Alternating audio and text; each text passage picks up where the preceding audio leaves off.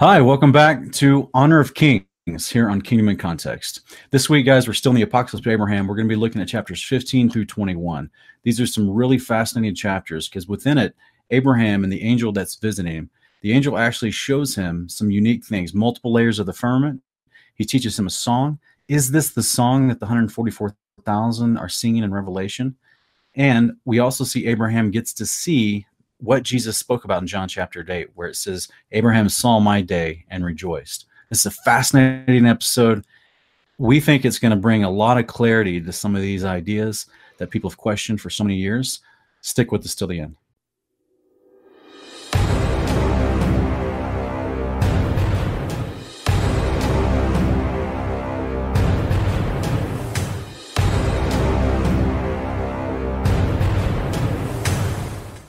Hi, welcome back this week to Honor of Kings. This is episode 17. We're still in the Apocalypse of Abraham. We thank you for joining us. I'm Sean Griffin, and I'm accompanied with my awesome co host. Ken Heidelberg is the name. And keeping things in context is our game, isn't it, Sean? It is, Ken. We always try to keep it in context of the kingdom of God. And that's actually a unique part of this particular episode that we're doing uh, because this apocryphal book that we're looking into is the Apocalypse of Abraham. And one of our motivating reasons to look into this book was not only John chapter 8, where Jesus said, Abraham saw my day and rejoiced, but also as we were studying a couple weeks ago in the Apocalypse of Baruch, it mentioned how Abraham was shown visions amongst the portions of the victims. And that, of course that that term portions of the victims is referring to the genesis 15 moment where he was in he did a, uh, altar sacrifice and he slayed open the victims you know in two halves and um, and then the father brought the fire as we explained in those episodes so he's actually shown a vision of heaven and the promise, the kingdom, as uh, Hebrews chapter 11 tells us, which is what Jesus was talking about. When Jesus in the future is in his reign as king over Zion, the kingdom of God, Abraham actually got a glimpse of this. And in this episode, we're actually going to get to see that moment during Genesis 15, which is being fleshed out fully in the apocalypse of Abraham. We get to see that moment with Abraham. I'm excited about it. I sure am too, buddy. And um, you know, for you viewers out there, the reason why we're actually looking at this book is, you know, it stems out of Second Baruch or the Apocalypse of Baruch, chapter four, where we see Yahweh essentially telling Baruch that the city that he is witnessing on the earth plane at that moment in time that was getting destroyed is not the one that was revealed with him where he is in the heavens. And he goes on saying that Adam was was in paradise and that Abraham was shown, as Sean had iterated, he was shown paradise um, during this Genesis 15 moment and Jubilees 14 moment, and that Noah, or sorry, Moses saw it too on Mount Sinai. So that's kind of why we're here. We want to see, you know, where Abraham was able to see this paradise and you know the words that jesus said in john chapter 8 how he had rejoiced to see his day you know how it it's all in this book which is super fascinating. So i'm excited. Yeah even last week as we dived into these uh um, these first few chapters here that we looked at i, th- I think it was uh, chapters 8 through 14 of the apocalypse of abraham we got to see um, some fascinating stuff because this this angel that's speaking with him i guess his name is joel or joel uh, it's kind of a unique name um, he claims responsibility for some fascinating things in scripture one of which is to be the restrainer of Leviathan. And Ken, as you know, we we've talked about it in other segments, even on another broadcast on Parable of the Vineyard, where we do a weekly show, The Road to Rescue. We did an entire episode one night on Leviathan, who he is in Scripture, why he was created, and what his purpose is at the coming of the return of the Messiah. So there's fascinating implications for this uh, for this visitation moment here with Abraham. Yeah, absolutely, man. I know when I studied this book and I saw that I call him Yahoel. I don't I don't know how to pronounce it properly, but Yahoel reveals to Abraham that he is the restrainer of Leviathan, as well as a couple other things. And um, it's it just you know opened my eyes, and I was just like, wow, this is interesting because, as you had said, we have done an episode on Leviathan, what you need to know about Leviathan, and how Leviathan and Behemoth have an eschatological day of the Lord um, manifestation, and so this angel, we believe, has to do with letting them out, which is fascinating. Yes. Yeah, it's um I mean so this guy even though we haven't really seen this guy before. Um, we do know that there there were angelic visitations happening. This is what I love about the Book of Jubilees, as we've already studied previously, right? Whereas moments in Genesis where it just says, "And God appeared to him," or the word of the Lord came to him and said, "Well, this is always happening through agency. It's through the concept of angels, his ministers, his you know that actually come and present his message for the Father. This is the standard operating procedure for the Father. So sometimes though you know, Ken, I've seen believers, you know, good-hearted and well-intended believers, but they get a little bit mixed up in understanding how the Father has established this kind of mode of communication. And they that when they see those those uh, statements in Genesis, and they'll say, "Oh, look, it says, you know, the Lord showed up, or Jacob wrestled with the Lord, or whatever," you know, and you're like, "Well, well, that's you know." Jesus yeah, said the Father is, you know, the Almighty. The Father calls himself the Almighty. Jesus said the Father is in heaven, that no one's seen him or heard him any time that he's in an unapproachable light, as Paul explains in 1 Timothy 6. And then you, it says, as we've discussed in many other episodes, that Yeshua himself preexisted with the Father before creation, but he was concealed and not revealed to people until the you know the moment of his incarnation, right? Until a body was made for him, um, because he had a purpose from before creation to be the Messiah. So all these other interactions in the Old Testament that we're looking at, these are just angels that are showing up with the message. Yeah, and they show up in the appearance of a man, and they speak with the person as if they're God because that's that's the whole point of agency. Like that's how that works, you know. Yeah, that's exactly right, Sean. And besides the fact that angels and studying angels are just it's just so fun. I think it's a very important subject for believers to get into because, um, as you just said, it's it, we start building theories and create eisegetical moments in Scripture where we shouldn't. And interestingly enough, a lot of the characteristics and um, just more information in general about angels is found in a lot of these extra biblical books that were removed. So if we just look at these, even just for the simple purpose of studying out what these things have to say about angels, it starts to open up your eyes a little bit more about what we read in the canonized 66 and how they, you know, interact with mankind, as you said, the Father's agents, divine agents. So yeah, fascinating stuff.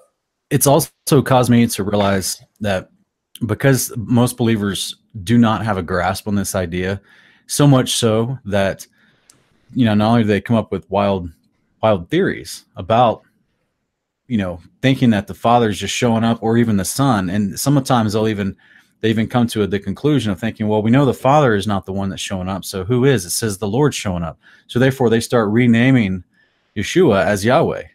And they're saying that well it must be him showing up because it says yahweh showed up to him. Well that's if you send an angel and he's coming with your message and your authority and you're supposed to respect him as if he's Yahweh, right? Then yeah, it's you showing up. The, the the king sends message by his servants, you know. So the servants rarely tell their names because they're showing up in the name of the king. So their their authority and their name really doesn't matter. It's all about the, the one that they're coming from and, and the authority of. So it's actually caused me to think, Ken, I'm gonna I'm gonna have to make a morning cup of context about this, not not just about because uh, I've already made the one about agency. It's called No One's Heard the Father, and that's a great one to check out, um, just so you can test it. I put all scriptures in there. But it, what Ken, what I'm specifically meaning is there's a lot of mis, uh, mis- misunderstanding, I should say, amongst believers about what spiritual beings are, about what angels actually are. They think that they're non-material, they're non-corporeal, that they're wispy that they're not they're not tangible. Yet we see the you know especially when we're digging the book of Enoch, right? We see that there's above us in the firmaments above there's land, there's trees, there's rivers, there's water. These things have a body, they eat food, right? So we think of the manna that fell down in the days of uh, the children of Israel being in the wilderness. They ate the manna from heaven, which is called the angel's food. Yet at the same time, it's it's not just dew that that condensed itself, right? That's like right. this was literal food. So this is meaning the, not only do angels eat, but they have actual food. So the, the whole point is you you can grab and touch the food just like Jacob could grab and touch the angel's body. So just because they're called a spirit body doesn't mean that they're not something that tangible that you can grab and touch. It just means it's like if you were to call it a um, you know um, man's body, right, and then an animal's body, and then an angel's body. So it's like I'm I'm created higher than an animal, Okay, so even though an animal is um, is able to be grabbed and touched, but me, I'm able to be grabbed and touched. So is the Father, or so so yeah, he's a spirit being. So are the angels. So is the Son. So are all the things in the heavenly realm. they're just made of a more, in my opinion, a more complex physics because they're not made of soil and, and the breath of life. They're made of the spirit and water. And so they're kind of a more complex physics, if you that gives them more ability, if you will, like Jesus exemplified, because remember, he was made of that new material, of that new creation type body, of the spirit body, and he ate in front of the disciples, talked to them, you know, touched them, that kind of thing, right? Offered himself to be touched to Thomas, right? That's right. so man. it's not like he's just, you know, they didn't just their hands didn't just flow right through him. He's he's literally there. It's it's a touchable entity, just like these angels are. Yeah, it's super, super fascinating once you really start to delve into the scriptures and find out kind of what you know the Father has revealed to us for, in, in regards to that. But I, I think you should make that video, Sean. Make a Yeah. Cup of Context video on the angels, and I also am doing that, guys, on my channel, King, right up here, hanging on his words. I almost like Kingdom in Context, Sean. I'm so connected to you, brother. Hanging on his words. I'm going to be doing a multiple part series, and it's going to be called uh, Entertaining Angels. And I'm going to hopefully put things to rest. Um, I'm going to hopefully, you know, do my due diligence with this discussion. And I know that there's been brothers and sisters that have reached out to me and said, please make something about angels and, and, you know, the angel of the Lord. And so I've been doing that and it'll be released on my, on my channel hopefully soon. Awesome, brother. Yeah, if you guys haven't, if you're watching this and you haven't already subscribed to Ken's channel, it's called Hanging on His Words. I'll uh, I'll put the uh, the the image here up on the screen for you. Um, he's got some wonderful videos that he's already put out. Very explanatory, very engaging, uh, very easy to keep viewing all the way to the end. So I think that they're uh, he's he's very talented, very gifted at it, and as well he's a scholar of the scriptures. Um, and it just exudes throughout the video. So if you haven't already seen Hanging on His Words, go to his channel um, and just go ahead and subscribe to that. It's also on Kingdom and Context here on my channel, as far as one of the associated channels on the side there. You'll see on the main menu of Kingdom and Context. So you're welcome to click on that and subscribe. Thank you guys for joining us here. Um, we're in chapter 15 of the Apocalypse of Abraham, and uh, I'm excited to get to this one, Ken. So let's do it. Let's do it, brother. Do you want me to start reading or do you want to read? Yeah, you want to read the first chapter? It'd be Sure. awesome. Absolutely. All right, guys, we're in chapter 15 here of the Apocalypse of Abraham. And it came to pass when the sun was setting, and behold, a smoke like that of a furnace, and the angels who had the divided portions of the sacrifice ascended from the top of the furnace of smoke. And the angel took me with his right hand and set me on the right wing of the pigeon, and he himself sat on the left wing of the turtle dove, both of which were as of neither slaughtered nor divided. And he carried me up to the edge of the fiery flames and we ascended as if carried by many winds to the heaven that is fixed on the expanses. And I saw on the air, to whose height we had ascended, a strong light which cannot be described. And behold, in this light a fiery Gehenna was enkindled, and a great crowd in the likeness of men. They all were changing in aspect and shape, running and changing form, and prostrating themselves and crying words I did not know. So, okay, buddy. Yeah, right off the bat, I just just in case the viewer didn't see last episode. So in the last episode, as a quick summation, this concept of where this sacrifice is taking place that we just that chapter 15 is starting out. Um, the the apocalypse of Abraham says that the angel led him to Mount Sinai. That uh, we know from um, other you know from Genesis that there's an actual altar and Jubilees as well. That's why I mentioned Jubilees earlier, right? Because it tells us there's an altar built there and that angels are with him. Every time we see these sacrifices happening, almost every time there seems to be an angel there. And here, apparently, there's three angels there, but Joel is the main one that's talking to him. And so they're at Sinai. There's an altar built. He hands some of the portions of uh, these divided halves to these two angels on either side of him. Uh, but that doesn't mean that they're not putting them on the altar for the fire to burn them. That's the whole point of the fire being there. Is it actually is a burnt offering? So this is Ken, where I would suggest for the viewer to remember God does things according to His own instructions. God's own instructions tells us how He does sacrifices with an altar. So if it's not in the temple or the tabernacle, it's going to be an altar made of unhewn stone, right? And it's it's raised up about waist high, I would assume. But the point is, they would put this stuff on the altar and then burn it. It's basically like if you have a, a modern day stone slab cooking surface, you know, one of those fancy stone slabs cooking surfaces. That's the same, same kind of concept. So he's made an altar of stone. He puts the portions on there. This is called a burnt offering sacrifice. And therefore, the Father comes in and he actually provides the fire. We talked about that last week about the precedent for that in Scripture. So that's what we're seeing right here. And as this the smoke ascends and as the flame ascends, this is where the angels start showing him the vision, right? Yeah, absolutely. And um, Sean, the first verse, even it, it's very reminiscent of um, Judges 13, verse 20. Ah, you beat me to it, brother. Yeah, you, you, you spotted that too. And it's an interesting little yeah. thing that we see only in the book of Judges. And you know, obviously here in the Apocalypse of Abraham, we see these angels ascending into the, the you know above the flame of the smoke and up into the heavens. And that's the only time I've seen that is in the book of Judges 13, verse 20. Yeah, with Samson's parents, right? Yeah. Do you do you want to read that passage real quick? Yeah, totally. All right, bro. So that's Judges 13, 20, and it says, As the flame blazed up from the altar toward heaven, the angel of the Lord ascended in the flame.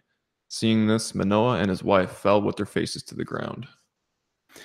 So, can I, I've heard so many people try to say, "Well, see, look, that was Jesus. It was a pre-incarnate Jesus, because Jesus is our sacrifice, and this guy jumps into the sacrifice."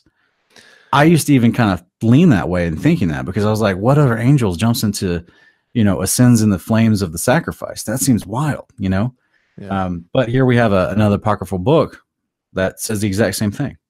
Yeah, it's just one of those interesting characteristics that you know these hosts of heaven can apparently you know use. This is part of the creation model that they are able to you know join as part of right? Like somehow they are able to do that. And it's to me it's not too, totally wild of a concept. The father created these ministering you know flames of fire as you know a way to to do a bunch of wild things that apparently we don't we don't really understand unless we look like i said into other books that tell us exactly what they're capable of doing yeah, and we have scripture throughout showing them, not just in Revelation, but other books, showing that these angels are performing duties like a priest because they are set apart. And that's one of the principal foundations of an actual priest in scripture is that he is Kodesh. He is set apart to be able to do this, meaning he's he's walked in the ways of the Father, therefore it's considered righteousness for him to the degree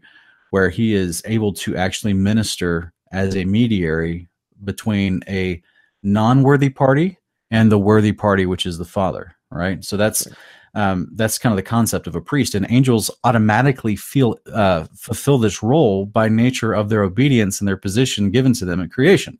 That's kind of the point. Like they're they're already part of that royal priesthood. Now Jesus is going to be this you know this man king priesthood of the Melchizedek, right? And he's given authority over the angels. Um, and it's apparently at the resurrection, we'll even judge angels to some degree. I'm not sure exactly how that works out, but um, I just want people to re- be reminded of this concept of when we see angels interacting in a sacrifice, they have the authority to do that because it's a part of the inherent nature of them being set apart. And that's yeah. the concept of priesthood. So, in addition to that, you have this concept here where um, the angels are with Sam, or excuse me, with Samson's parents, or this angel is. He shows up, and remember what Samson's parents say at the end of that? They're like, "Oh my gosh, we're gonna die. We've seen God. We've seen the face of God," or something like that, right? right. Do you know? And when I was in Bible college, they taught us that this story was because the angel. They asked. Remember, Samson's parents asked the angel his name, and he says, "Why do you want to know my name? It's too wonderful for you." Because he says that, they have because they didn't understand the role of angels and they didn't understand the role of Yeshua before creation. And and this was, you know, 20 years ago for me and I didn't understand, well, not 20 years ago. This was uh 17 years ago for me. I didn't understand all the stuff I do now about the pre-incarnate Yeshua, right? I hadn't read that much of the book yet to, to find all those passages. And so the actual Bible college and the teachers of this class were teaching this idea that you know, because Isaiah 9 6 calls uh, the future reign of, of Yeshua that he'll be called Wonderful and Counselor. You know what I'm saying? So they're like, see, look, this must be a pre incarnate Yeshua. This angel just said his name was too wonderful. And Isaiah talks about the future reign of Yeshua as being him being called wonderful. You know what I mean? So just that kind of little associations. And that's what some people, because they have not found some of the passages yet in their studying that that explain who Yeshua was before creation, what he's doing before he showed up incarnate in the flesh they've taken these angels who already have their own role and they've tried to supersede Yeshua onto the role of these angels causes a lot of confusion. Yeah, it's um it's sad because I used to superimpose Yeshua onto those angels as well and um it just created a lot of confusion as I started to test the scriptures and take my faith seriously. And um, thankfully, we have these other books. You know, I'm going to keep saying it. We have these other books that tell us exactly what angels do, and it's super fascinating. So here we are, you know, what, 10, 15 minutes into the broadcast. I, I normally try to say it earlier, but I, I forgot because I'm, I'm excited to get to this stuff. But guys, just in case you under, you haven't seen us before here in Honor of Kings, the whole point of this show is that we're looking at the apocryphal books. These are books that used to be in the canon um, and that they've been taken out for some reason over time. So we're looking at these to line them up line by line with the American canon of 66 to see if they hold up to scrutiny or not. And so this is kind of the whole point of the show. And then the word apocryphal just means hidden.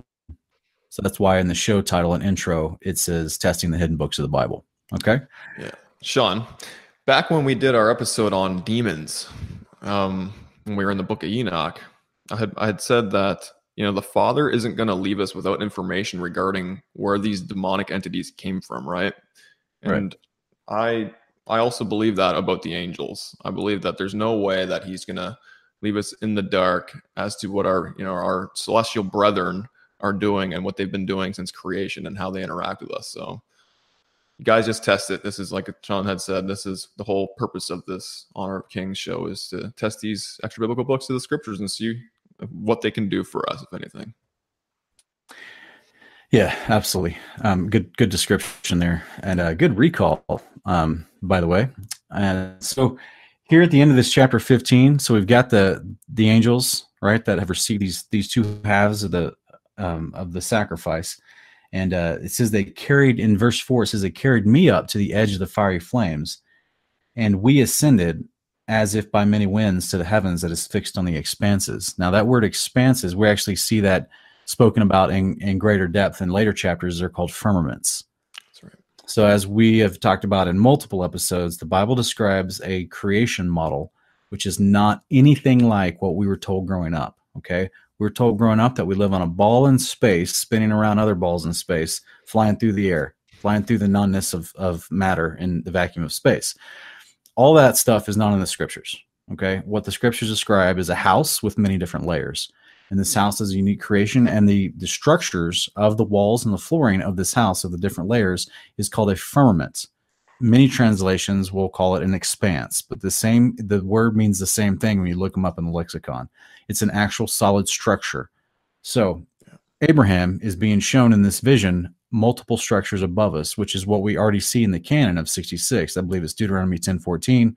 Um, uh, Psalm 148 4 talks about you know the waters above the, the first firmament. Um, and then there's there's other places in there where it talks about the the multiple layers of the firmament, which it calls the Most High, the uh, being the Most High on the highest heaven right? And that word in Genesis 1 6 is a another term for the firmament. That was the actual name given to the structure of the firmament, or sometimes called the expanse. That that concept was called the heaven. So that's why many times it's referred to when we see heaven in the scriptures, it refers to as a plural because there are multiple heavens. And the most high is at the top layer, which is called the highest heaven. He's literally above you. He's higher than us. Okay. so, yeah. Yeah, we can these, take those literal. That's, that's yeah. Ken, trying to get people to understand that these directional words in the scripture are there for a reason is one of the hardest things in our modern society to do. Yeah, absolutely. Sean, I got to say that's a great way to create imagery in the mind of, you know, those listening about the enclosed earth system that we live in as being a, a giant house. You're right. It's like a giant house. We're on the ground level, my in my opinion. There's That's seven right. floors above, and there's even a lower level below. And so it's just it's interesting when you when you put it that way. It's it's easy for me to connect scriptures to that imagery. Yeah, yeah. It's God just made a big house for everything, you know. Yeah. So, um, so Sean, in um, before we move on to the next chapter here, um, unless you had something else you wanted to talk about before that, um, I was just going to mention that in verses six and seven, it says that Abraham had seen a great crowd in the likeness of men, and they were all changing in aspect and shape, running and changing form. So, as we go further in this book, we're going to see that Abraham is seeing these men on the very top, the where the Most High is on the seventh firmament, and um, it's an interesting quality that they have. They they are said to be like the likeness of men, and we see that all throughout the scriptures consistently angels showing up, and they're they're they're not even called angels half the time. They're just men, men appeared, right? That's right. Yeah. So it's it's not odd for these angels to be in the appearance and likeness exactly of men. That's right. And in Jubilees, it actually says that we appear, the angels talking talk to Moses in Jubilees, telling that we appear in the likeness of men. Yeah. You know, and that's where the word angel itself just means messenger. Sometimes we forget that. We think it's it's a, it's a word for a, a race or a species itself. You know what I mean? But it just means messenger. That's why we get visions in Ezekiel and Revelation talks about the entities, the the uh, the things that are above the firmament in the around the Father. They're sometimes not in the appearance of men, are they? They're no, like uh, hybrid type creatures. Yeah, exactly. And that that Hebrew word, guys, is just malach, and that means, as Sean said, messenger. And the um, translators have just tried to differentiate between normal human messengers and divine messengers by calling them angels of the Lord. So and and what you actually, you know, we're looking at the same verses I was in chapter 15 here, because in six and seven, at the end of seven, it says, uh, they, meaning the, the men that he saw, you know, the great crowd that he's witnessing above the firmament, above the heaven, said that they were all changing aspect and shape, running and changing form and prostrating themselves. Well, we read about that back in Enoch 19 in one of our episodes, didn't we? How the angels have the ability to assume many different forms. Yes, absolutely, and that's also in Second Baruch chapter fifty, I believe, where talks about. That's right. Yeah. Do You remember that? Uh, so yeah, that's um, just something that I hope the viewer, because sometimes some of this information you and I might take for granted because we've already studied it thoroughly and in depth, and I'm just trying to connect each each viewer just in case it's their first time to see this show. Um, obviously, I, I don't have the time in each show to summarize every previous show we've done, but if i can if i can remember some of the highlights so that people aren't confused i'm trying to help connect them. And so yeah we you know second baruch 50 enoch chapter 19 i believe it was. Um, and um, i'll put those those verses up here on the screen where it just talks about how angels can assume different forms. And what's unique about this in my opinion ken is because at the resurrection jesus promises that we'll be made like the angels. Yeah and then we see jesus in his resurrected body being able to kind of disguise his appearance seemingly right yeah, absolutely. So in some some regard, he was able to not be noticed while he's actually talking face to face with people. And but then he allowed them to see him, as it says in Luke 24. Whatever that means, however that works. Yeah. Um, and then they recognized him and then he just disappears and he moves like the wind as he as he explained a resurrection body would move in John chapter yeah. 3, right? Yeah. Um, I think that's verse 8. Yeah. So Sean in verse 6 here where it says and behold um, in this light, a fiery Gehenna or a flame was enkindled in a great crowd. The same crowd that we. Yeah. Um, that's also mentioned. I can't remember where exactly, but where there's flaming fire all around the throne. We see that in Enoch as well. Just the very first vision that he has, where he's brought up above the firmament. That's right. Chapter fifteen. Flame. Yeah. So these angels can dwell in fire, which is you know, we see in um, Exodus Daniel. 3 in Exodus 3 in the book of Daniel, where we got the three Shadrach, Meshach, and Abednego thrown into the fiery furnace, and you have an angel of the Lord appear. And you know, they're able to obviously dwell in fire because they dwell in fire where they're where they're from above the seventh firmament. So yeah, it's it, it's a unique um you know what it reminds me of is uh, a, a, a news report I saw about a guy, he's a radio technician. And this was I saw this back in like 2010 um, maybe hard to, maybe difficult to find it on YouTube now if you search for it. I'm not sure exactly what you search for, but um, it's a radio technician that uh, his wife came down with cancer, and he was trying to figure out a way to use specialized frequency to target her cancer cells and wipe out the cancer. And so, the, because that he was a radio engineer, right? Um, and that was kind of his his thing. But while he's trying to make this machine, and he's imagine two machines facing each other, Ken, and in between them, at all the actual uh, unseen radio waves that are happening that he's trying to find the right frequency that would that would match the frequency of the cancer cell and wipe it out. Really brilliant theory right? Brilliant idea that he was trying to test. Somewhere along his experimental moments he gets some salt water because he lives uh, near the ocean. I think he lived in california san francisco. So he actually puts salt water in between these two things pushing these frequencies at each other and it ignites the salt water and it hmm. burns at 1800 degrees like a beautiful blue flame, and it's it's super efficient flame that lasts for a long time. So he literally caught water on fire with the right frequency. So to me, this is exactly the kind of stuff we're talking about. If we if the angel, the spiritual body is made of water and spirit, and you know, I already theorized from other things that the the firmament waters above have a sense of salination to them, um, and that's a but that's a different different concept. But this whole concept here is that that here is water with fire coming off the top of it. Okay.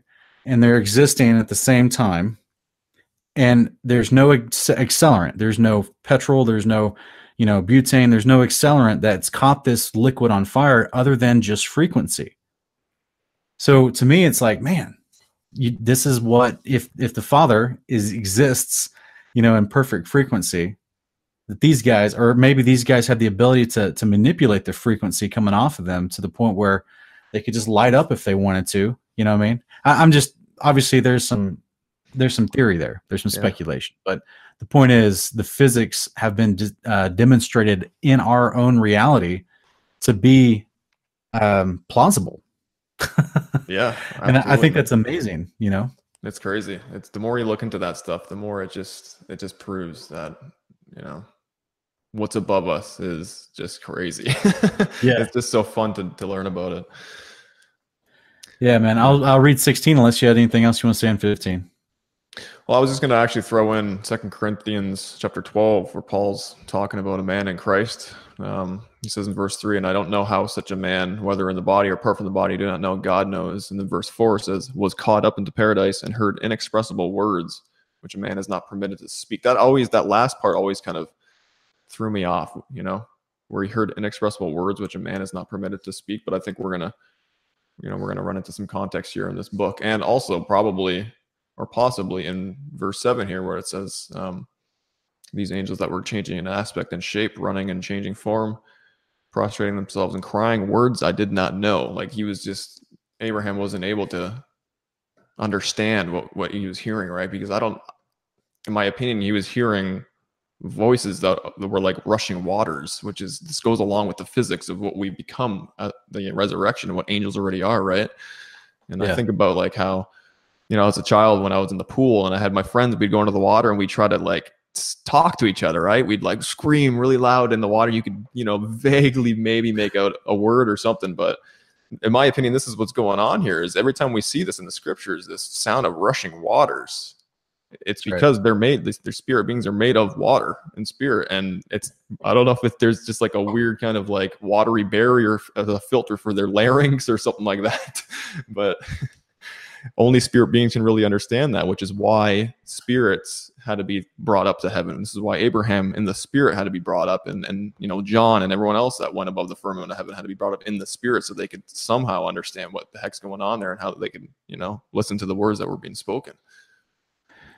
Yeah, I mean that's it's great. It's a great point. Even though we um the the voice of many waters, we are actually going to read here. What chapter is that? Seventeen. Oh yeah, we're coming up to that. Yeah. Yeah, but that's that's a great a great catch. Um, we'll get to that because there's some scriptural parallels to that. So this yeah. isn't a new concept either. But you're exactly right, brother. Great, great point. Great point. Or we can finally move on. Sorry, Sean. It's okay, man. Yeah, I just uh, there's as you know, we're always having to hurry ourselves along because there's so much to dig out of these chapters. So yeah. yeah, chapter 16, real quick. And I said to the angel, Why is it you now brought me here? For now I can no longer see because I am weakened and my spirit is departing from me. And he said to me, Remain with me, do not fear. He whom you will see coming directly towards us in a great sound of sanctification is the eternal one who has loved you. You will not look at him himself, but let your spirit not weaken, for I am with you, strengthening you. So there it is again, right? What does First Timothy 6 tell us? The Father dwells in unapproachable light. What do we see in Enoch 15, right? This the Father sitting on his throne and no one could see him the light was too bright. And that's what he's the angels reminding him. He's coming towards you, but you're not going to be able to see him. but uh, just letting you know, when you get weak, I'll strengthen you so you can stay near him as close as possible, but you won't actually be able to see him. Yeah, it's interesting, man, because it totally, totally sets Yeshua apart from all the rest. I mean, he's the he's the only one that could claim that he was in the he's in the bosom of the Father, or was before he was incarnate, right? And um, we know that angels, some angels can't even get that close. Yeah. So, you know, he's we love him and we just we don't want to feel like we're denigrating him in any way, guys. He's he's extremely powerful. He's just below the Father. That's it. Yeah, he's the son of God. He's not the father himself, you know. And it, this is a. Uh, I was speaking with a friend about this because there's, you know, there's amongst some believers, there's a lot of debate on this idea because of some of the component pieces we already talked about earlier, right? About the understanding what a spirit being is, understanding all the scriptures that do talk about where Yeshua was before he was born in a body and what was going on. And many believers have not yet found those passages and they're not familiar with that understanding. So I was talking with a you know another brother in Christ about this concept recently, and I, and he was baffled about the idea of well, how are people taking the Son and just completely making him non-existent by saying the Father came in the flesh and not the Son come in the flesh? You know, and I said, yeah. I said, you know, the, after two years of of talking about this topic, the best that I can come up with as far as a quick, short analogy is to say, um, if I were to come up to you and say, you know, hey, I'm God, and do you believe me? And you were to say, yeah, I believe you. I said, awesome, great. Would you like to worship me? And then you were like, well, sure, I'd like to worship you. And I say, awesome, great. Okay, so here's the deal. This is my son. You can't actually look at me. You can't worship me, but I want to give you a way that you can interact with me. So this is my son. He's going to behave just like me. He's going to say everything I tell him to say. He's going to do everything I tell him to do. He's going to actually be the express image of me that you can't see he's going to represent me in every single way possible. But he's my son. He's not me. He's just really obedient to me. Right. So you can worship him because he has my authority and he has my love, my, my behavior, my likeness. Right. As Hebrews 1, chapter 1 through verses 1 through 3 tell us. But he's not me. He's my son. I'm going to send him to you to interact with you and to be to be God in, in my stead, right? Uh, because we're both Elohim. And then you say, no, I don't want that. I just want to worship you. So that's that's exactly what we see when people don't understand what the scriptures define as our savior before he became in the flesh. And they yeah. just they they haven't either found those passages or they're ignoring them and they just want to say well the father came in the flesh. And you're like, "No, no. It's clearly that God sent his only begotten son. God didn't send himself. He sent his only begotten son." So, you know, that's just uh, hoping hoping to bring some edification for folks on that. Yeah, and for more information on that, John and I just did an episode with Adam Fink over at Parable of the Vineyard. I think it was last Friday, and we go over this exact discussion. So if you guys want more, you know, details regarding this this topic, find that episode on uh, our. It's on his his. Yeah, Parable yeah. of the Vineyard. It was his Friday night episode, yeah. which honestly I can't remember the the name of it at this point, but I'll I'll find the thumbnail and I'll uh I'll try to flash it up on the screen here for us. Yeah. All right. In case people want to check it out. We spend like two hours fleshing that, two and a half hours fleshing that concept out, don't we? Yeah. yeah so there's, I mean, if, if there's a lot of scriptures to test, and that's where, Ken, this is where, you know, sometimes you see in the comments, people want to talk to you about something before they've actually taken the time to read the scriptures about it. Yeah. So if, if that's what's going on in the comment, do not be, um, do not be offended. Uh, we always want you to comment. We always want to talk and interact with people as much as we're able to. Ken and I, you know, we we have you know we're not doing this full time so sometimes we don't have the the time to interact with every single comment but i will tell you right off the bat comments that we do not respond to are ones where we've already answered your question in the show and we can tell by your comment you haven't even watched the show yet. And you're just knee jerking because it's five minutes in and you said something we said something you didn't like and now you're trying to comment and, and argue with us about it in the comments section when we've already explained ourselves for like an hour after that in the show. You just haven't finished watching the show. So lovingly just just take your time. Test all things guys test it according to the scriptures. If you if there's something that we say that you don't initially understand or agree with that's why you have the book in your hand that you can actually research what we're saying. You know i'm saying? This is our job as this is our this is our responsibility as believers is to test our faith and our words so that we build our faith. And it's built upon sound doctrine and knowledge of the father as his spirit will enable you to understand it not just upon our words okay not because we're not we're not telling you how to think. We're showing you what the scriptures say and we expect you to test it with us. So yeah, all right i'm done with my soapbox rant. Okay. All right sean i'll just jump into chapter 17 here. Cool. And while he was still speaking behold the fire coming toward us round about and a voice was in the fire like a voice of many waters like voice of the sea in its uproar. And the angel knelt down with me and worshipped and I wanted to fall face down on the earth, and the place of highness on which we were standing now stopped on high, now rolled down low. And he said, Only worship Abraham and recite the song which I taught you. Since there was no ground in which I could fall prostrate, I only bowed down and I recited the song which he had taught me. And he said, Recite without ceasing. And I recited, and he himself recited the song Eternal One, Mighty One, Holy El, God autocrat, self originate, un- incorruptible, immaculate, unbegotten, spotless, immortal, self perfected, self devised, without mother, without father, ungenerated, exalted, fiery, just, lover of men, benevolent, compassionate, bountiful, jealous over me, patient one, most merciful, Eli, eternal, mighty one, holy Sabaoth, most glorious El El El El Yael. You are he my soul has loved, my protector, eternal, fiery, shining, light giving, thundered voiced, lightning visioned, many eyed, receiving the petitions of those who honor you and turning away from the petitions of those who restrain you by the restraint of their provocations, redeemer of those who dwell in the midst of the wicked ones, of those who are dispersed among the just of the world in the corruptible age, showing forth the age of the just. You make the light shine before the morning light upon your creation, from your face to spend the day on the earth. And in your heavenly dwelling place, there is an inexhaustible light of invincible dawning from the light of your face. Accept my prayer and delight in it, and accept also the sacrifice which you yourself made to you yourself through me as I search for you. Receive me favorably, teach me, show me, and make known to your servant what you have promised me. That's an interesting song, Sean. I wouldn't know how to make a melody to that one. I know you and I both write music. We both play the guitar. I think you play more than just one instrument anyway. But uh, yeah, I looked at this song in the past and I have no idea how I'd make that into a song. You know, um, I'm determined to do so though. I must say I'm I'm going to somehow splice these words together and form something. Well, you'll definitely learn the the melody of it at the at the resurrection, but right. or or possibly that's what we're theorizing here. Um, a couple things I wanted to point out. Uh, one's going to be in chapter verse uh, thirteen, and another one's also at the very beginning. Now we already mentioned the concept of how um, the you know the fire coming toward and round about us. Because remember, he said the here comes the eternal one. He's coming towards you. You're not going to be able to see him himself, but I'll strengthen you when you get weak. Yeah. And then now, this is where we see the voice was in the fire, like the voice of, of many waters.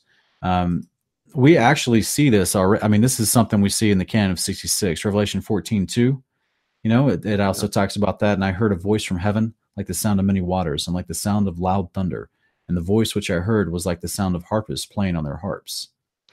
That's that's something, and this of course leads into the new song which comes about from the 144,000. That's the the next verse. But also in Ezekiel 43, um, verse 2 it says i saw the glory of the god of israel coming from the east. His voice was like the roar of many waters and the earth shone with his glory. So right there we have a, a strong connection to the canon as well. Yeah absolutely. but there's something in this chapter i wanted to point out to you that i many of the um the viewers may have caught that we we want to just this is a great example okay? This is a, a wonderful example of why we keep things in context why we don't just take one verse and make doctrine out of it. We have to look at what's being said, who's the characters that's interacting, what was said beforehand, how does that make sense with what we're looking at now? So, what did we just see in chapter 16 at the very end of it? That this angel who's speaking to Abraham tells him, Here comes the eternal one. He's gonna, you can't see him himself, but if you, when you get weak, I'm gonna be here to strengthen you. So we, you can stand here as long as you can. Now, the next thing we're reading in 17 is apparently the voice of the eternal one or some voice coming forth to to uh abraham right? Verse 17 of chapter 17 no no um I'm, I'm talking about the beginning of chapter 17 linking it to chapter 16 yeah. And I'm explaining for the viewer this concept of how this is all in the same context. Oh yeah. And we're yeah. It's gonna it's gonna blend into what I'm getting to. I'm just just just bear with me for a minute. And this idea that he's talking, he, we're having an interaction happening. We're having a flow of movement happening. So we got the angel stand with Abraham, and here he comes. Here comes the eternal one, right? Which we we would assume is Lord of Spirits, the Father. You can't see him himself, but he's gonna he's gonna come up to you, and while you're close to him, I'm gonna strengthen you so you can stay here as long as possible. But what then happens is what transpires is um, it, basically they're trying to reveal to or teach Abraham this song. And then, of course, it says in verse six, uh, worship Abraham and recite the song which I taught you, since there was no ground to which I could fall prostrate. I only bowed down and I recited the song which he had taught me. And he said, recite without ceasing. And I recited, he himself recited the song. And then we get the, the lyrics to the song. But within the lyrics, Ken, is what I'm trying to point out here in verse uh, 13, it says, Eli, Eli, or Eli, eternal, mighty one, holy, Sabaoth, most glorious, L L L L E O L. Now, Ken, isn't this the name of the angel himself, E O L? This is the name. Okay. So is it the, is this song glorifying EOL? Negative. Okay. Right. So who's the ones teaching the song? I mean, whomever this voice is that's te- if it's, if it's whether it's the angel teaching it to Abraham or it's the voice of the eternal one that they just step close to that's teaching them this song. To me, this is where the translation of you know this is where the translations matter. Okay, so that's why you know this uh, pseudepigrapha.com that that Ken and I are looking at. We have two translations of this passage, and one translation that we read initially uses this verse here in ch- verse 13 it says most glorious and it says l four times and then it says the name of the angel but if we look in the other translation Yeah. it says l four times but then it says jael That's right. right and it's and it differentiates the idea for the viewer to understand or for the reader to understand that this is not what the angel's name himself is a is a praise word of god right Correct. Yeah. yeah so this isn't the angel glorifying himself is what i'm trying to get at ken so th- this actually tripped me up when i first read the apocalypse of abraham I, I don't know if you remember this or not but it was almost two years ago you and i were talking about this online and i said well i think this might be a pre-incarnate jesus this angel gol because of what's being spoken of and it uses his name in the song right I remember that. Yeah. but but that was my misconception it took me some time to really study out this idea here and link it with the context of 16 to know that that there's three entities here there's abraham this angel and the eternal one who just showed up which would be the father Uh, and Jael is the name itself is actually a name that praises God, right? Or is a word or a term used to praise God. So just because this guy's name is recited within the song itself doesn't mean that the song is praising the angel. That's It's right. just it's just that compilation of sounds is used as a praise term for God and it's put in the thing. Oh, and by the way, that's where they they actually named this angel that same term as well. Yeah. Does that make any sense? Am I am I explaining that right? I'm trying to make it easier for the viewers so they don't think that suddenly, you know, the eternal one is praising the angel. yeah, right? it's when I first read that book. To be honest with you, but I think you've explained it correctly, and I think that's um, how we should interpret this. Yeah, I, I just sometimes people get really tripped up because they take one line like this and they think, "Oh my gosh, throw the whole book out." These get this says that God's praising an angel. No, it doesn't. the angel's name is a term for praise of God, and that's just happenstance to be thrown into this particular song, which to me could be the reason why this song is being revealed by this particular angel of the same name. Yeah, Like he could have a link to that song because it matters to him. yeah. I mean, and, and angels, the names of angels, oftentimes reflect characteristics of the Father, right? So when Jacob right. said that he saw the face of God, or or you know even Manoah, and in that whole circumstance where they think they saw the face of God, that that name or the term for that is Phanuel, face of God. That's right. That just happens to be the name of an angel as well. So I mean, it's yeah, Yeah, we read about Phanuel and Enoch a whole lot, right? we did, yeah. Yeah. So yeah, just just so you know, I'm trying to think of a modern day like you know just a, a cultural name that we might use that. Um, well, it's okay. So let's just use let's just be silly with it, right? What did uh what did um Gwyneth Paltrow name her daughter? You know, she married the guy. Wasn't didn't she marry the guy from uh Um, say what? isn't that the guy uh, Chris Martin from Coldplay? That's right. Yeah, and they named their daughter Apple, didn't they? Yeah. Apple. Okay. So if I were to see that girl call her Apple, I don't think that they literally birthed an apple, right? Yeah, I hope not. Even though in today's So- world, you never know. so therefore, you know, I just just because we have a name that means something else doesn't mean that you know what I'm saying. If so, if I wrote a song singing about green and red apples, I wouldn't think that I was singing it to that their daughter. That's right. That's that's what I'm trying to say. I, it's a silly, spontaneous metaphor, but I just hopefully the, the viewer is understanding at this point. Yeah. So Yeah, for sure, brother. Um, I like just how the song starts off. It obviously the whole thing is glorifying the Father, but he he gives us a bunch of different descriptions that, in my opinion, don't line up with the Trinitarian perspective. You know, so we have the um, you know the Eternal One, Mighty One, um, self-originate, or if you're looking at the other translation that runs parallel to it, the beginningless one. And that is something that Yeshua never claims to be, correct? I mean, in Revelation 3:14, he says he's the beginning of God's creation.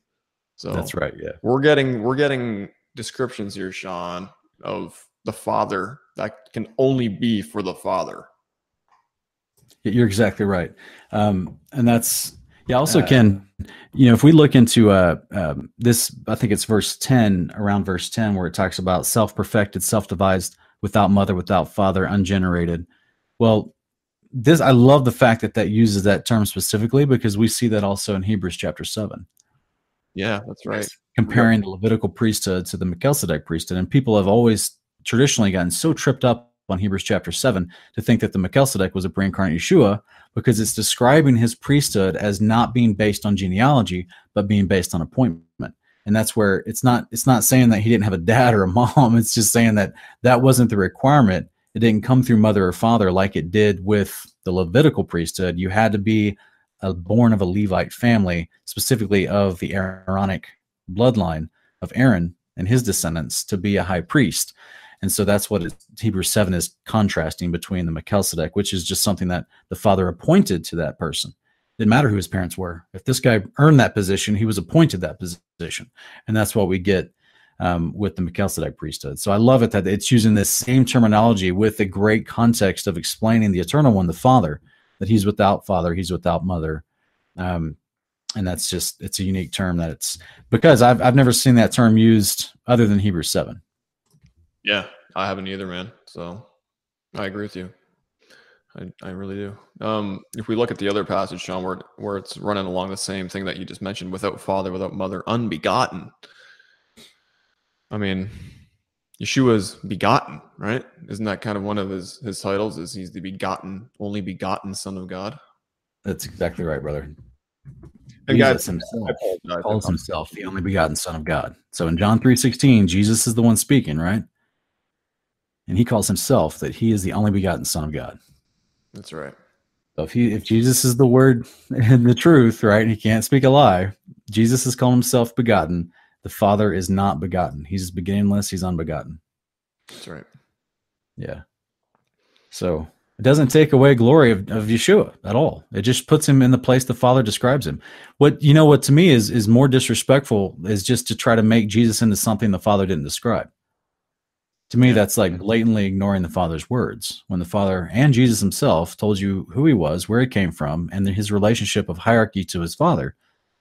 But if we ignore all that and just try to make Jesus into something that's not described of him, how, how aren't we doing more damage than than you know what I'm saying? It's just I, I've never understood that thought process. That's one of the arguments that I use is that you know we're trying to appreciate exactly who the son and the father are, you know, relative to each other. So it's we just want to know exactly what the son says about himself and what the father has said about the son. And I mean, in this passage here, we're getting all these descriptions about the father only, right?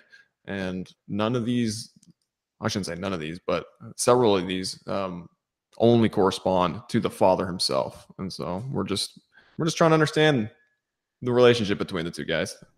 Yeah, absolutely, bro.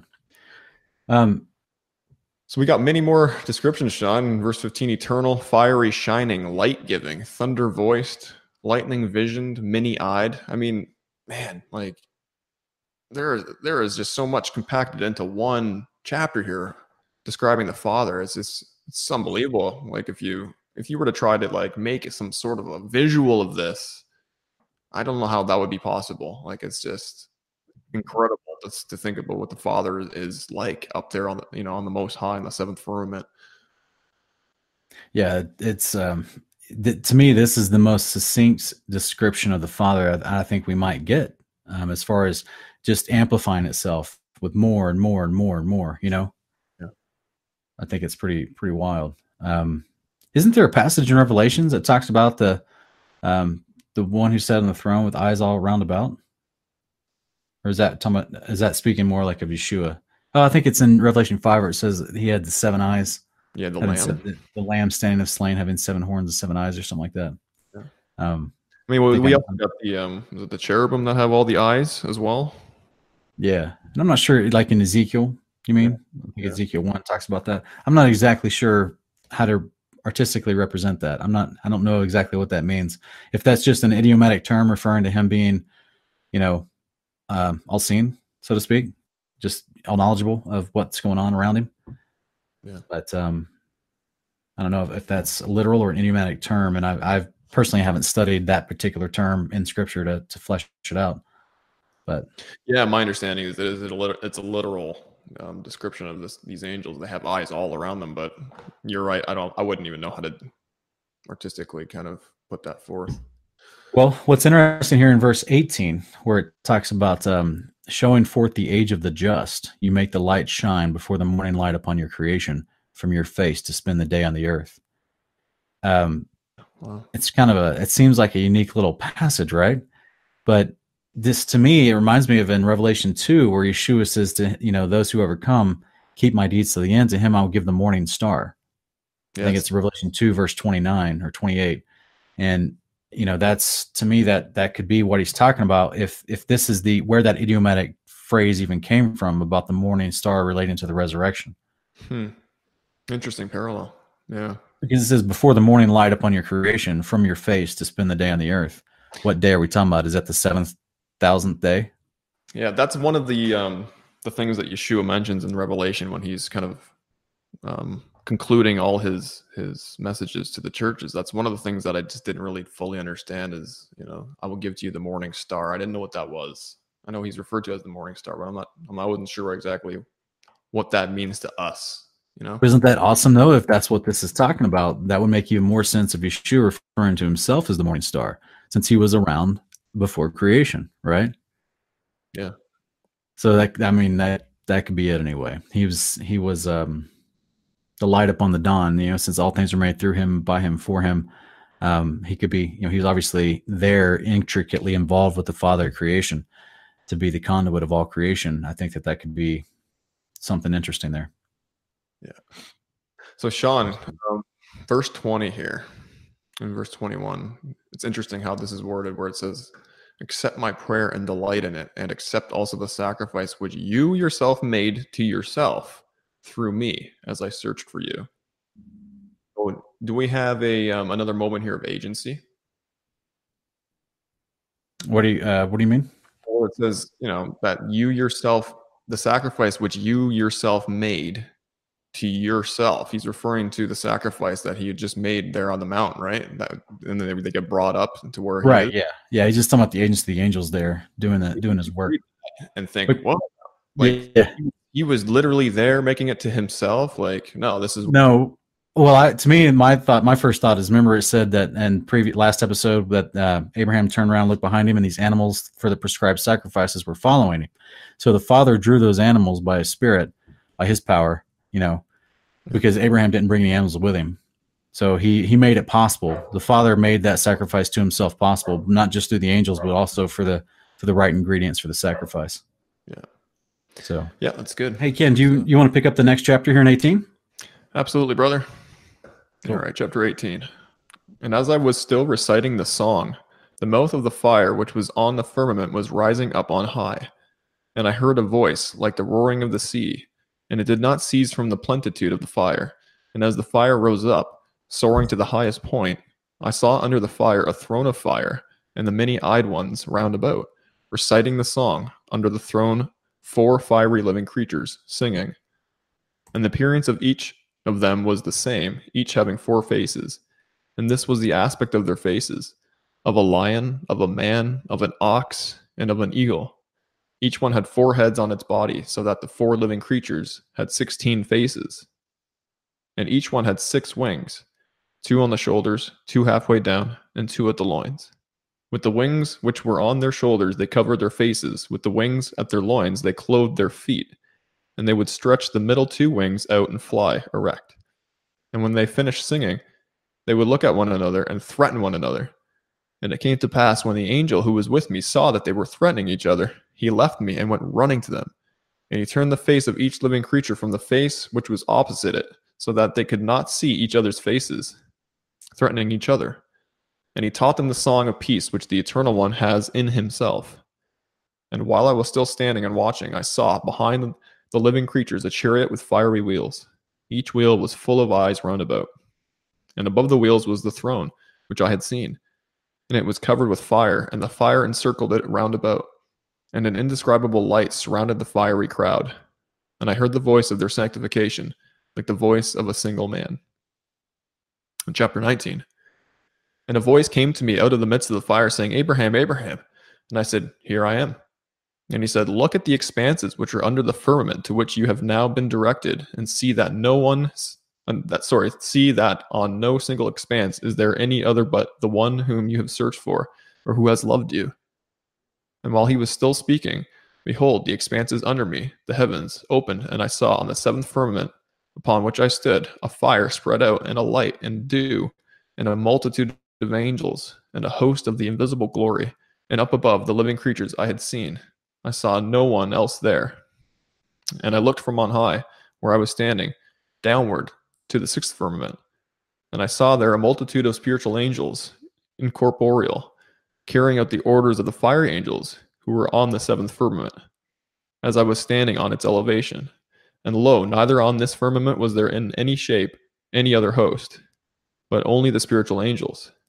And the host I saw on the seventh firmament commanded the sixth firmament, and it removed itself. I saw there on the fifth firmament hosts of stars, and the orders they were commanded to carry out, and the elements of earth obeying them. Okay, man. Wow. Um, geez, we could do a whole show on these two chapters, but I know um, it's true we're not going to have the opportunity to do that, so we'll do our best to get through. Uh, I'm sure that you you probably noticed as I did right off the bat. Chapter 18 is just like we're reading Ezekiel chapter one. Yeah, we're getting pretty much the exact same type of scenario that Ezekiel was shown on that expanse as well. Yeah, it's not verbatim, but it's it's the exact descriptions of, you know, the, the thrones of fire, the wheels, the eyes round about, and these wheels are underneath the throne, and it's it's all and these living creatures with the, the three sets of wings. Um, yeah, it's the same concept, and and they have multiple faces. So yeah, each like of them. Yeah, exactly. You got a lion, a man, an ox, and an eagle. Yeah, making sixteen faces on one apparently. Yeah, that's pretty crazy. Now, I'm going to put up here on the screen just simply because, uh, for the sake of time, we're we're not going to be have time to read all of Ezekiel chapter one, but essentially it's in verses four through fourteen is the exact descriptions of what we read here in the Apocalypse of Abraham, chapter 18. And it's uh, it's these creatures that are near the throne and all the, the same descriptions, and they seem to be doing the same things, and and um, it's fascinating. Light and fires all around them, just like in Ezekiel. It's I mean, it's the exact same thing. So basically, it suddenly, Ken, if this you know the Apocalypse of Abraham is putting Abraham on par with Ezekiel. Yeah, as far as prophetic visions, you know, because so many people are, are marveled at Ezekiel's visions, thinking that he was, you know, privileged to see this amazing stuff that you don't really get until you get to Revelation. And then even then, it's not to the same description as Ezekiel gave. And so that's why so many people try to, you know, draw liter you know, artistically draw out what Ezekiel saw and because it seems so fantastical. But apparently Ezekiel is just, you know, being shown a copy of what Abraham already saw. Yeah, and, and I mean Abraham. If you're going to show anybody anything, the father of the faith, right? If anyone right. get, should get a pass up to the firmaments, do you think it would be Abraham? Yeah. Well, I mean, that's why Genesis. I think it's Genesis 20. It calls Abraham a prophet. So, that's right. You know, we don't get that. It's not really harped on very much that he was a prophet, but yeah, that he was a prophet. So yeah, exactly. Sean in verse long. eight here is pretty interesting of uh, chapter 18, where it says that. Uh, and when they, you know, these creatures that we were just describing, when they finished singing, they would look at one another and threaten one another. Yeah. So we got these super, super zealous angelic entities that are zealous for Yahweh's glory, right? Yeah. Yeah. And then to the point where, I mean, Yahoel pretty much has to say, one second, Abraham, I'll be right back. I got to go do something. I gotta go stop a fight. yeah, ding ding ding. Exactly. Yeah. And if this guy is in charge of restraining Leviathan, then I guess he can handle these living creatures pretty easily. So yeah, but crazy, he doesn't eh? literally restrain them, does he? He just goes up to them and he, he teaches them a song of peace, which I think is fascinating. Is this the same song we read about er, in chapter 17? It could very well be Sean, but he also grabs. It looks like he grabs the chin of the face and kind of turns it the other way. so that Yeah. they're not looking directly at each other, which is just so fascinating. Yeah, it just reminds me of a parent dealing with toddlers. You just have to distract them long enough so they stop fighting with each other. That's right. Yeah. But uh yeah, there's amazing stuff in 18, but 19 also you know, we've get I love 19, brother. the the fundamentalist in me loves 19 because you get verse 4 where um, it mentions in the same passage in the same sentence in the same breath it mentions the expanses under the heavens opened I saw the seventh firmament. So you've got the expanses under me, comma, the heavens, which is amplification of the word expanses and I saw on the seventh firmament, and then you got more implication, but he's using a different word for the word expanse. So, just in case people are wondering, is is the word expanse really the same word as firmament? Boom. Is the word firmament just the same as the word heaven? Boom. All three are synonymous with each other. This is exactly what we have in Genesis 1 6 to 8. Yeah. So, as a term, as a structure, and we're getting mechanical motions of these structures here. So, for in you know, if I was trying to hide the creation model, I would definitely try to hide the apocalypse of Abraham, right? Yeah, absolutely. Absolutely. I mean, here we're seeing in the same verse that you just mentioned, he's on the seventh firmament, right? Looking down, and that's that's where the most high is. That's right. It's, Yeah. it's just crazy. I, I'd love to just obviously this wouldn't work, but to be a fly on the wall of somewhere up in that seventh firmament and see how these things open up. You know, what does that look like? How does that operate?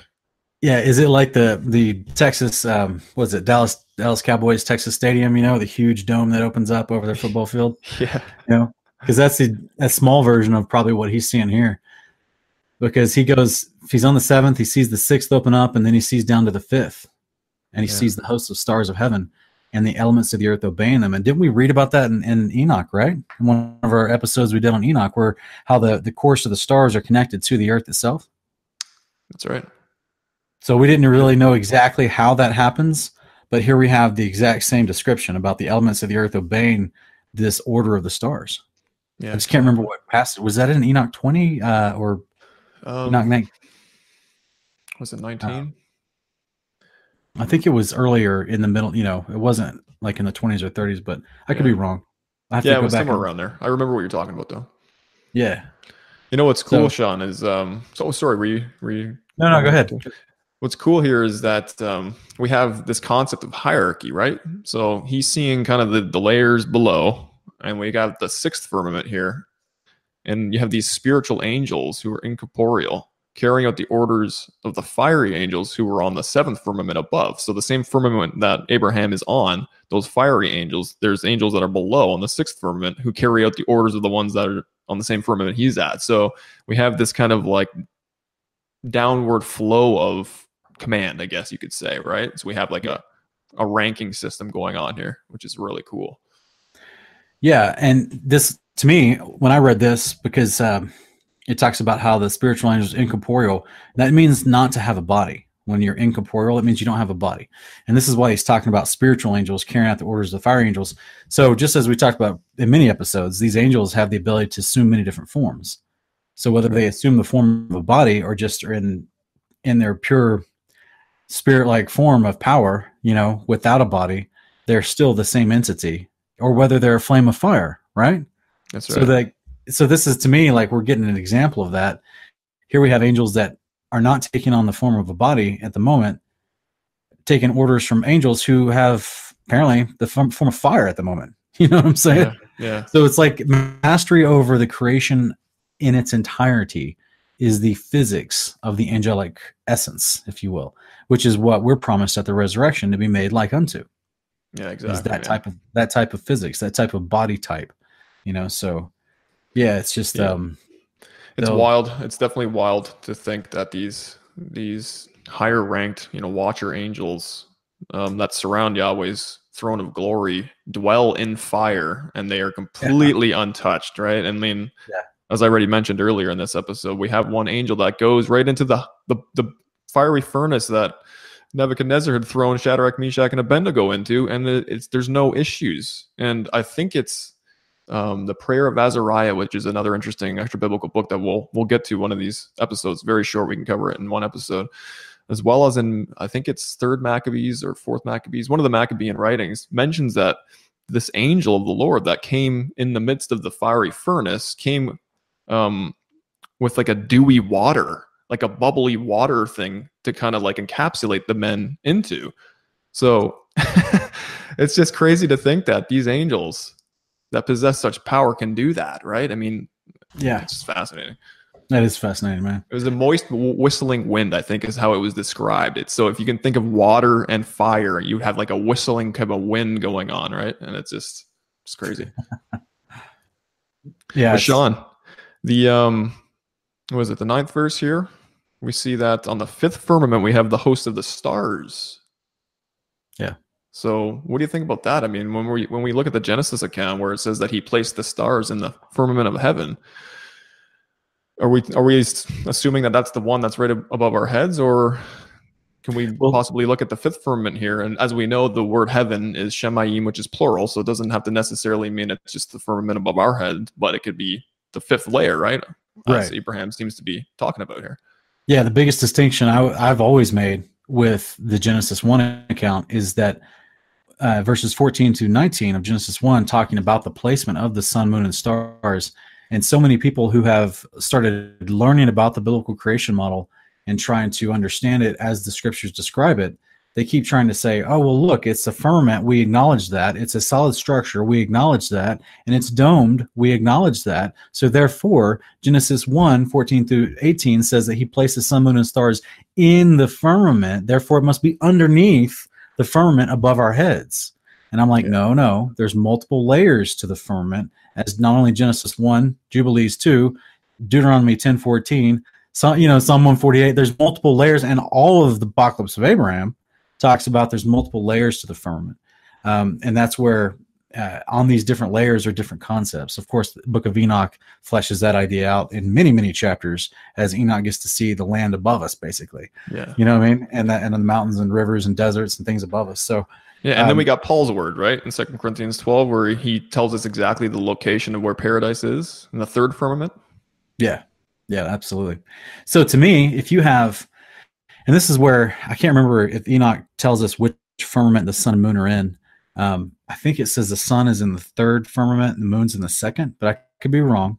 Okay. that would make a lot of sense as to why when we have an eclipse people think it's the moon that's going underneath the sun right that the moon's in between the sun um, but ultimately to me like if i'm imagining something this is this is why they think the stars are further away from the sun and the sun's closer to us if the stars are in the fifth layer sun's in the third layer moon's in the second layer then that's where we have modern astron- um, astronomy. Would look with their telescopes and they would see that differentiation of distance but they just of course extrapolate ridiculous numbers to those to those Yeah. differences instead of just understanding the firmament model. And again like i've always said i'm going to put this up on the screen. I'm going to have to find this meme that i did but i put this up on the screen. But basically you can buy in a store a sapphire crystal dome that is a magnifying glass okay? This is a common tool that people with bad eyesight can use and just buy on the market as a rare, regular everyday product that exemplifies the creation model. Because as we you and i have studied this so far and we've we've already theorized that this firmament itself is the, the type of material is like a crystalline sapphire type of material right? Even the the platform of the throne and different things that we see here sapphire is always being mentioned some some translations will call it lapis lazuli or lapis lazuli or whatever but um but that's just the that word is talking about the coloring the the bluish coloring of sapphire. But if you really dig into the descriptions most of the firmament is always described as a sapphire. So if you have a domed sapphire structure it creates a magnification effect where whatever is underneath that sapphire dome is magnified to your viewing. So inversely ken if i'm sit- if i'm underneath that magnified viewing on the other end of it like if you look through the other end of a telescope things get further away so if the Father's looking down upon us as grasshoppers, you know, and he looks down on the circle of the earth, Isaiah 40, 22, we're magnified to him. He can see the affairs of man, no problem. He created he created multiple layers of magnifying glasses to look down through. So he could probably see who knows how far down to our shoelaces if he wanted to.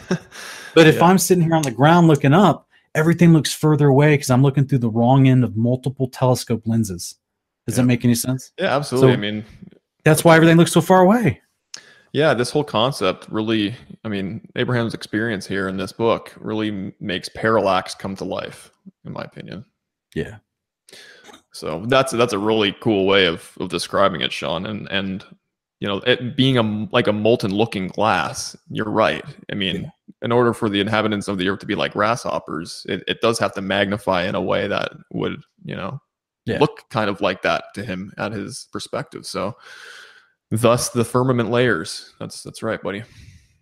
Yeah, very cool. It just makes perfect sense to me that he created a huge, a huge, which is actually what we're seeing Abraham experience right? Because as we haven't gotten to 20 yet, but uh, looks like 20 and 21, he gets to look down all the way down to Sheol, down to the abyss, yeah, the pits and the abyss, right? So like he's using the concept I just described, you know. And so anyway, let's get to it. Maybe I'll just start reading. Unless you have any other things about 19 or 18. I was just gonna say, I mean, Hollywood does a, a, decent job at kind of portraying what you're what we're discussing here, right? I mean, we've got the Clash of the Titans and any type of um, scenario where they've kind of gone to the, where the gods reside up above, and you can see kind of like the earth and how it's magnified, and like just from their perspective, right? I think that Hollywood knows exactly what the fathers look able to look down upon and how that works. Yeah. But yeah, man, we can go to the the next chapter there. Okay, cool, man. I'll start here in chapter 20. It says, And the eternal mighty one said to me, Abraham, Abraham. And I said, Here I am. And he said, Look from on high at the stars which are beneath you and count them for me. Tell me their number. And I said, When can I? For I'm a man. And he said to me, As the number of the stars and their power, so shall I place for your seed the nations and men, set apart for me and my lot with Azazel. And I said, Eternal Mighty One, let your servant speak before you. Let your fury not rage against your chosen one. Behold, uh, before you led me up, Azazel insulted me. How then, since he is now not before you, did you establish yourself with them? And he said to me, This is chapter 21 here. And he said to me, Look now beneath your feet at the firmament and understand the creation that was depicted of old on this expanse, and the creatures which are in it, and the age prepared for it I looked beneath the firmament at my feet, and I saw the likeness of heaven and the things that were therein. And I saw there the earth and its fruit, and its moving things, and its things that had souls, and its host of men, and the impiety of their souls and their justification, and the pursuit of their works, and the abyss and its torments, and its lower depths, and the perdition in it. And I saw there the sea and its islands, and its cattle and its fish, and Leviathan, and his realm, and his bed, and his lairs, and the world which lay upon him, and his motions, and the destruction he causes the world. I saw there the rivers, and their upper reaches, and their circles. I saw there the Garden of Eden, and its fruits, and the source of the river flowing from it, and its trees, and their flowering making fruits. And I saw men doing justice in it, their food and their rest. And I saw there a great crowd of men and women and children, half of them on the right side of the betrayal, and half of them on the left side of the betrayal. All right. So guys, wow. we're having to stop here because we're gonna we're gonna pick back up in the next episode with chapter 22, but uh, because we're running out of time for this episode. But this is amazing. We're this is the moment where Abraham is shown the day of the millennial kingdom reign of Yeshua that, that he mentions in John chapter 8. Because he's seeing all these other parts of the earth, plus he sees the Garden of Eden and he sees the people inside of it. And I think that's amazing. Uh, also, Ken, you probably noticed this. Verse four, we get a little shout out to Leviathan and all the destruction he causes. Yes, we do. We do. It's uh, it's interesting because I I think you and I both agree that um, he definitely has a day of the Lord type of destruction um, that he's been kind of proleptically prophesied to to you know go about doing. But then he may actually be one of the reasons why the earth kind of moves the way it does when it has quakes and tremors and stuff like that. Yeah. Which is, yeah. I mean, if that's the case, think of the magnitude of this beast that is underneath the earth. And that's why, as earthquakes would increase, he's getting riled up, according to all the other study we did on Leviathan, for his basically surfacing, if you will, on the day of the Lord. Um, so this is, which of course is already being shown to us in movies, which is crazy. Um, yeah. And they talk about this ancient monster that's been dormant for so long, and he's finally waking up. You know, and it's all there, by the way. Um, and so I just think it's fascinating because it talks about his his uh his realm, his bed, his layers. Now, of course, since we're looking at pseudepigrapha.com and there's a secondary translation for us to to compare with, um, this the additional translation in that moment says that Leviathan has his caves. So this right. could be him moving in in the realm of where he lives under the earth.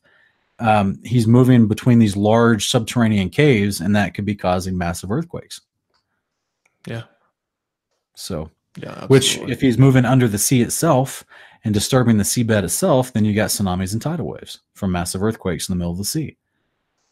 So it's pretty uh, wild, man. It's, it's wild, wild because we're talking about. Yeah, man, we're like it's it's a mind trip to even try to think about because it's like the, the, the average person would never even consider this as a reality in our modern world. It's like we're suddenly talking about some sort of bad bad fantasy fiction book. You know what I'm saying? Yeah. Um, but ultimately, like if we look back at even what Hollywood has shown us in the past 30 years, they're telling the same story about cataclysmic worldwide destruction from this massive thing that lives under the earth. Now they do it in various fashions, but essentially it's the same narrative. Yeah. And I just it just like uh, we see so much predictive programming and, and much of entertainment and film and media um, this could very well be another one because throughout the scriptures, Leviathan is mentioned as something that has a integral component on the day of the Lord and was created on day five for a specific purpose, and that purpose is fulfilled on the day of the Lord. If you haven't already seen our, our episode we did on that, it's on um, Parable of the Vineyard. We did that like a month or two ago, and it's what what you need to know about Leviathan for, uh, for the end times. Yeah. And uh, I'm going to flash the uh, the thumbnail here on the screen. You guys go welcome to check that out on Parable of the Vineyard channel, and that's where Ken and I host another show on Sunday nights.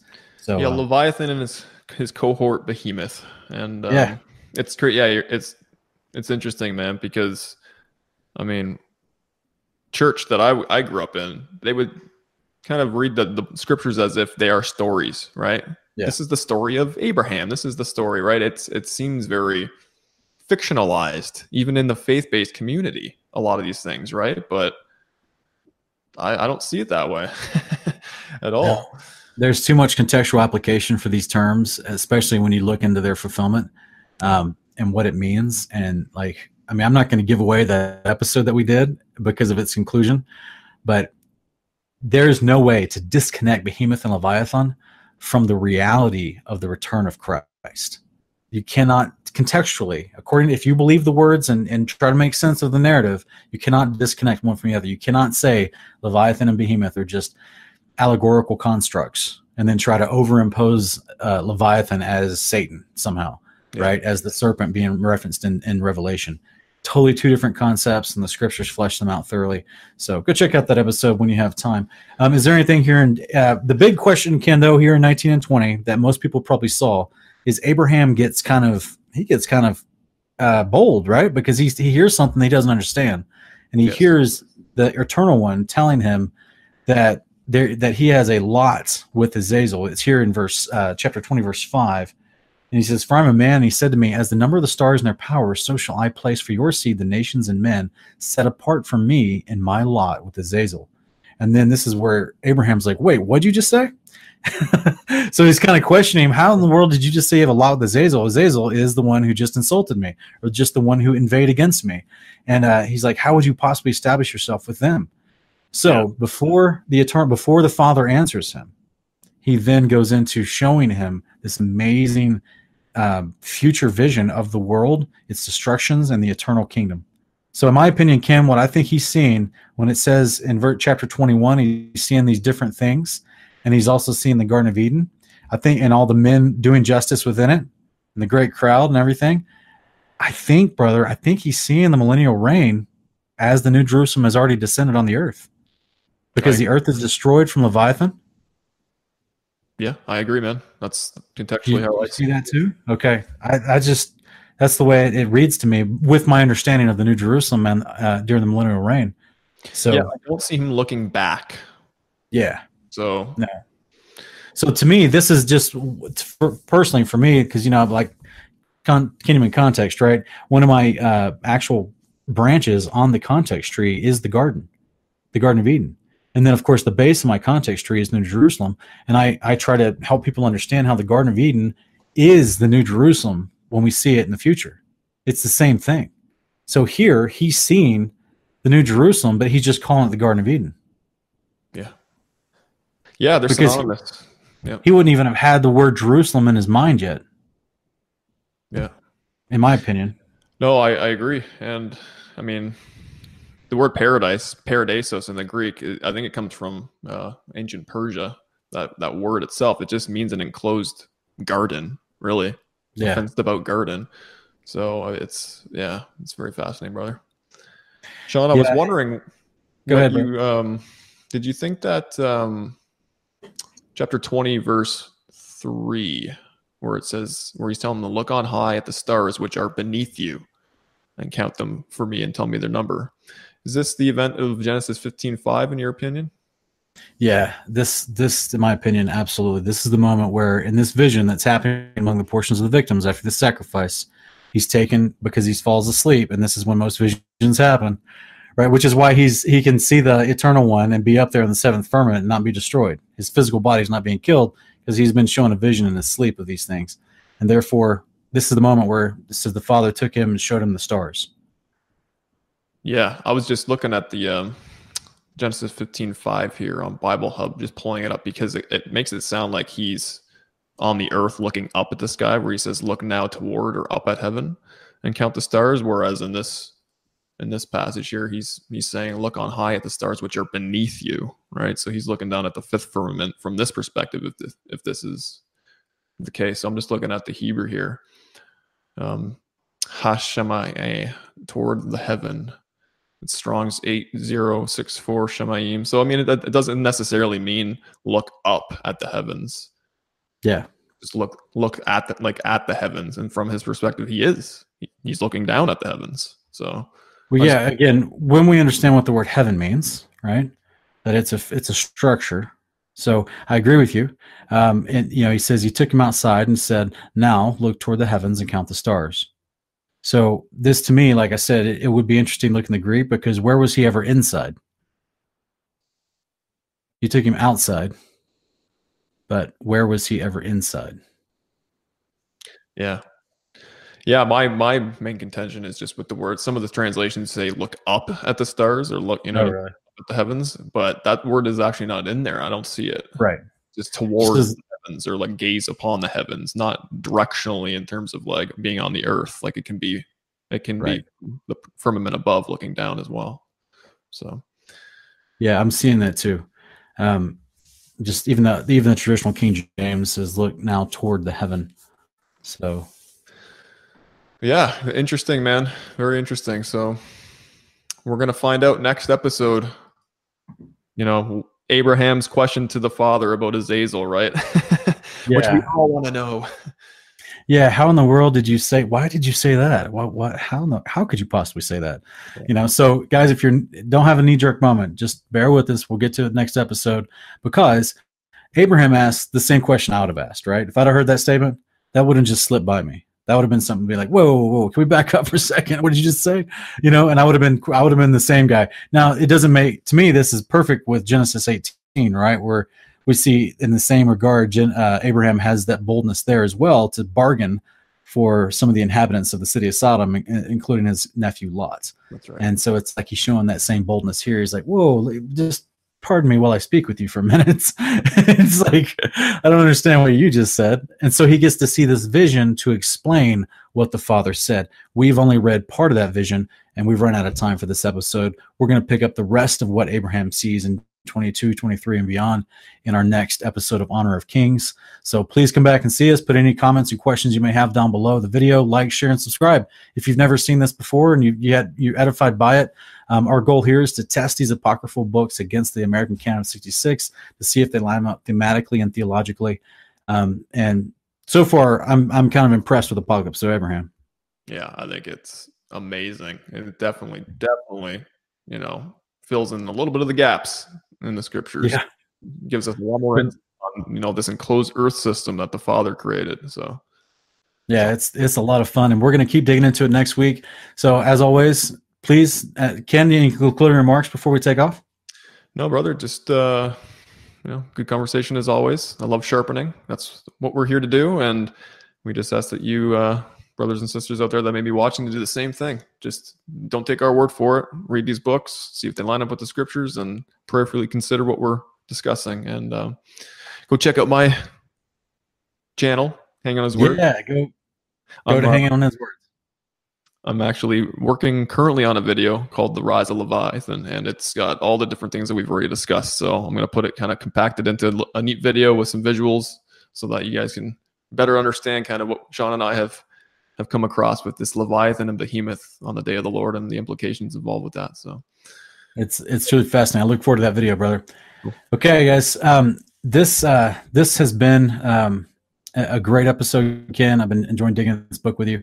And uh, we just want to invite everybody back here next week as we continue to test the apocalypse of Abraham here on Honor of Kings. Thanks for joining us.